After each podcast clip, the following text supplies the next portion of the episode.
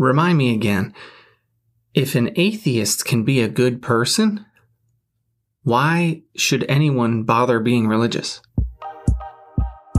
Welcome to the podcast of St. Basil the Great Catholic Church in Brecksville, Ohio, with homilies, talks, and interviews relevant to your Catholic faith.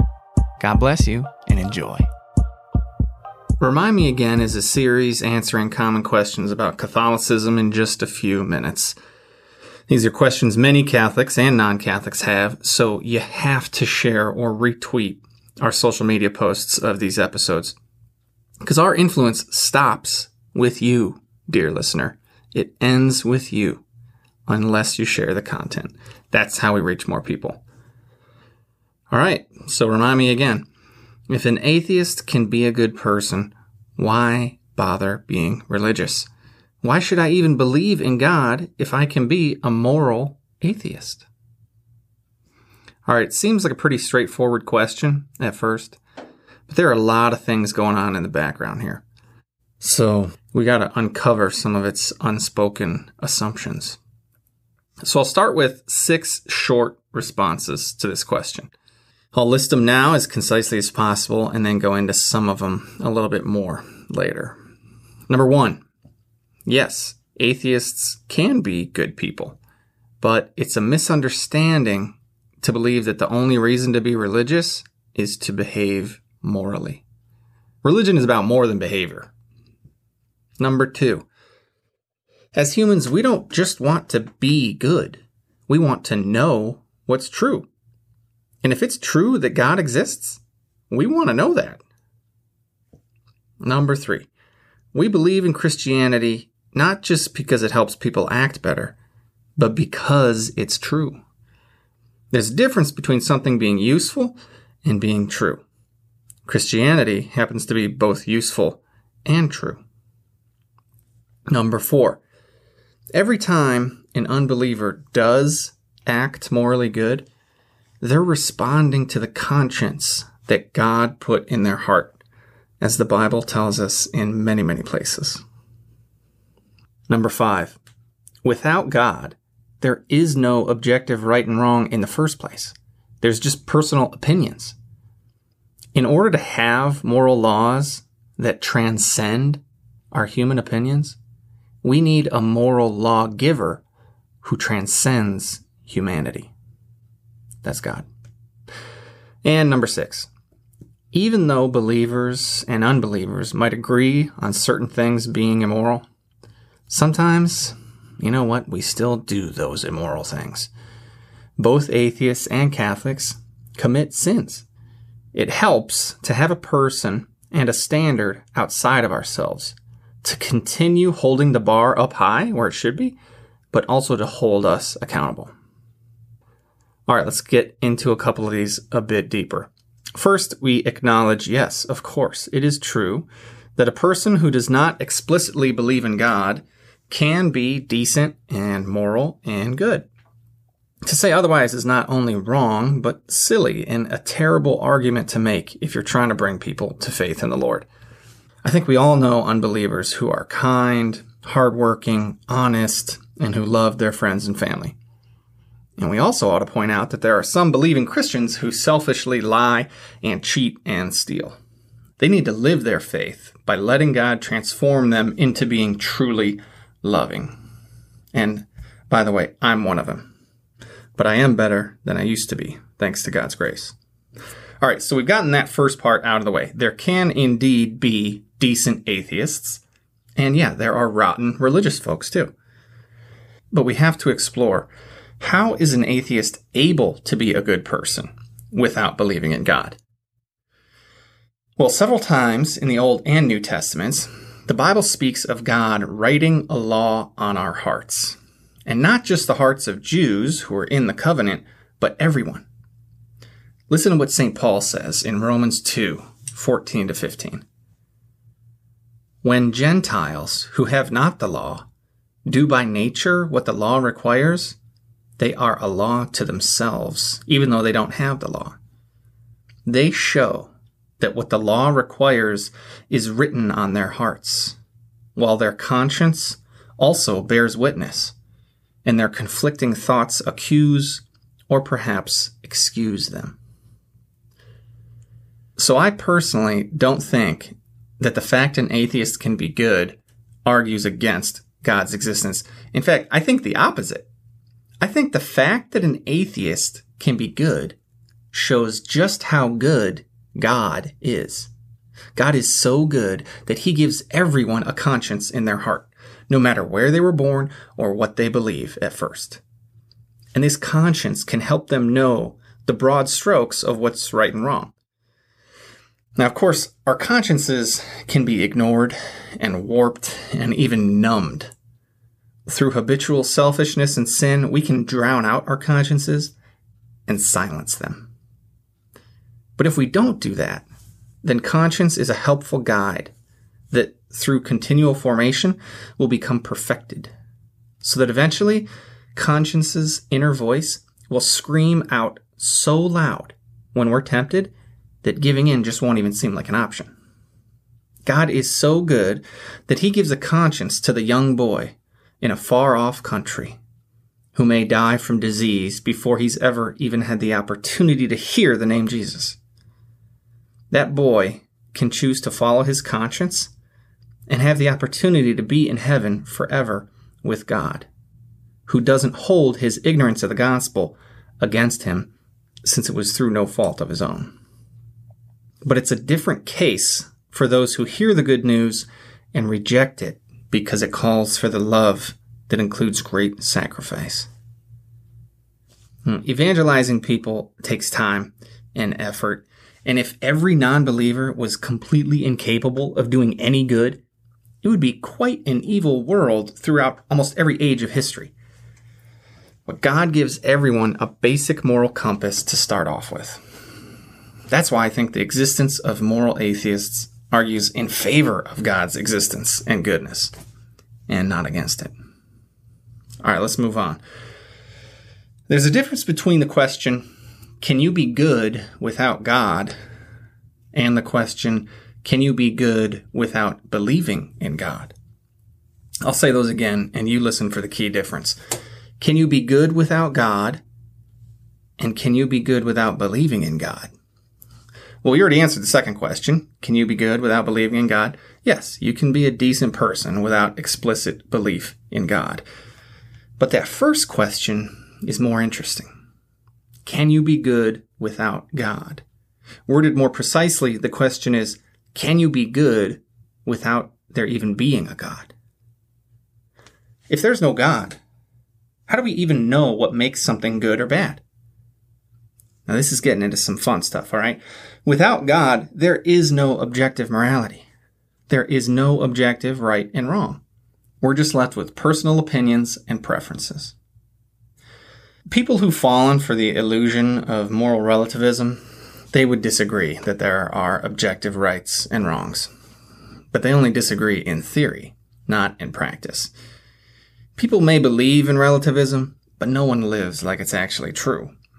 And of course, that's what you should say to someone who spouts this nonsense.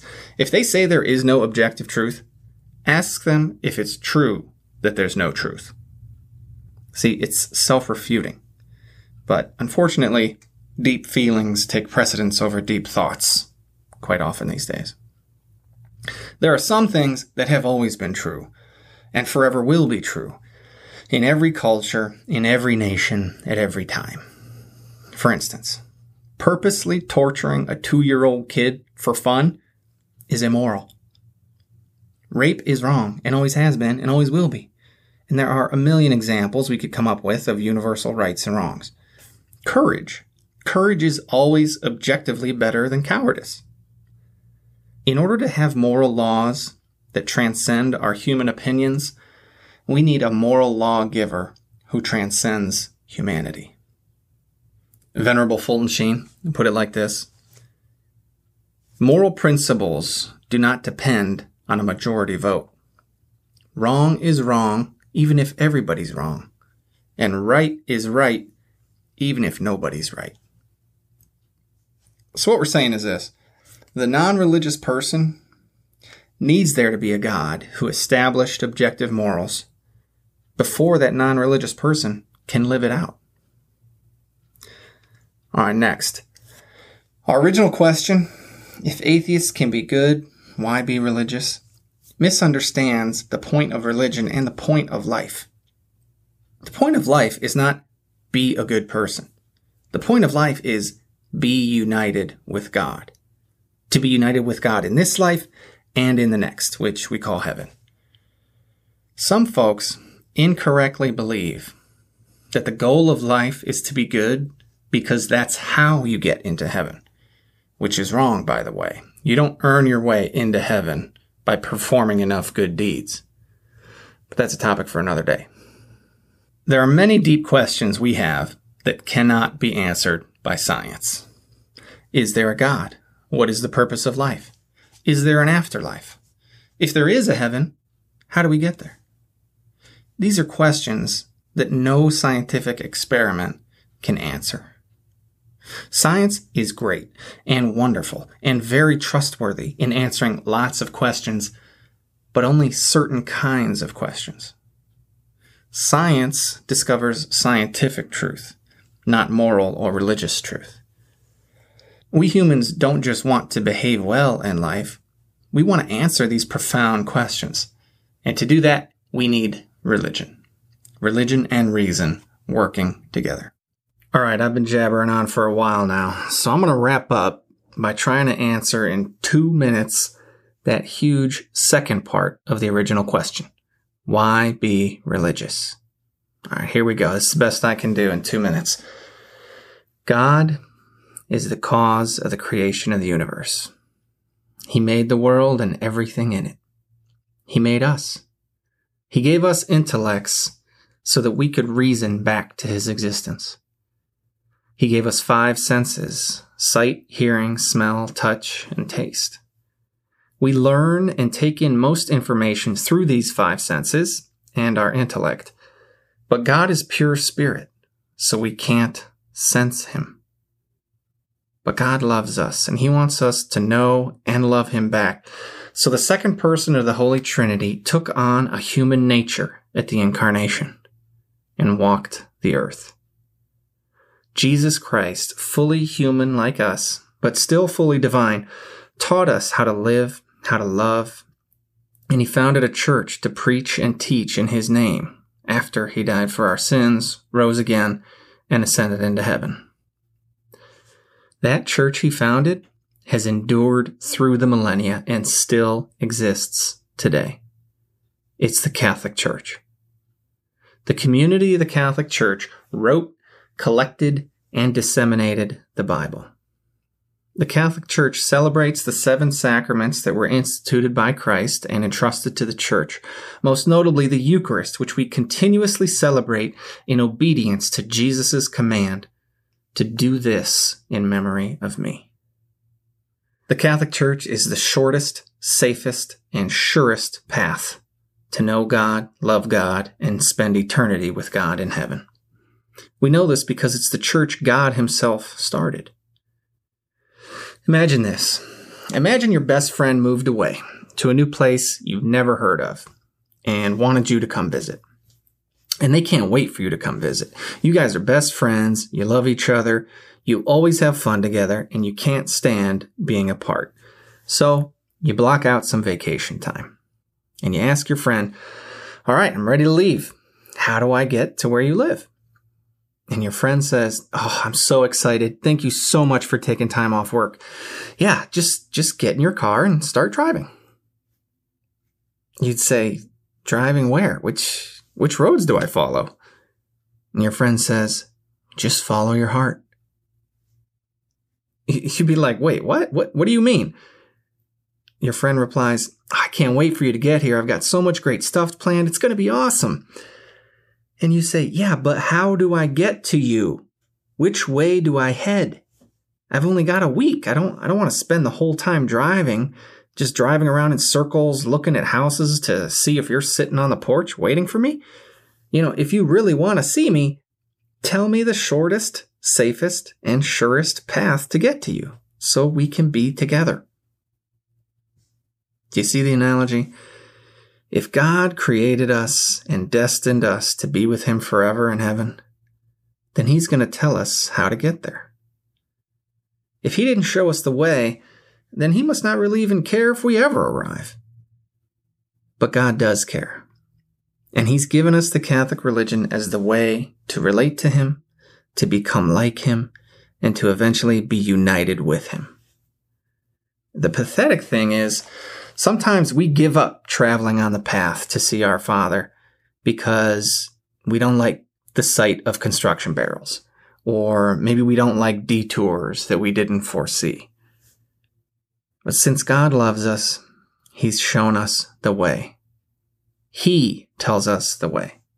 If we try to invent it ourselves, we'll get sidetracked with making lots of stops along the way, and we may never reach our destination.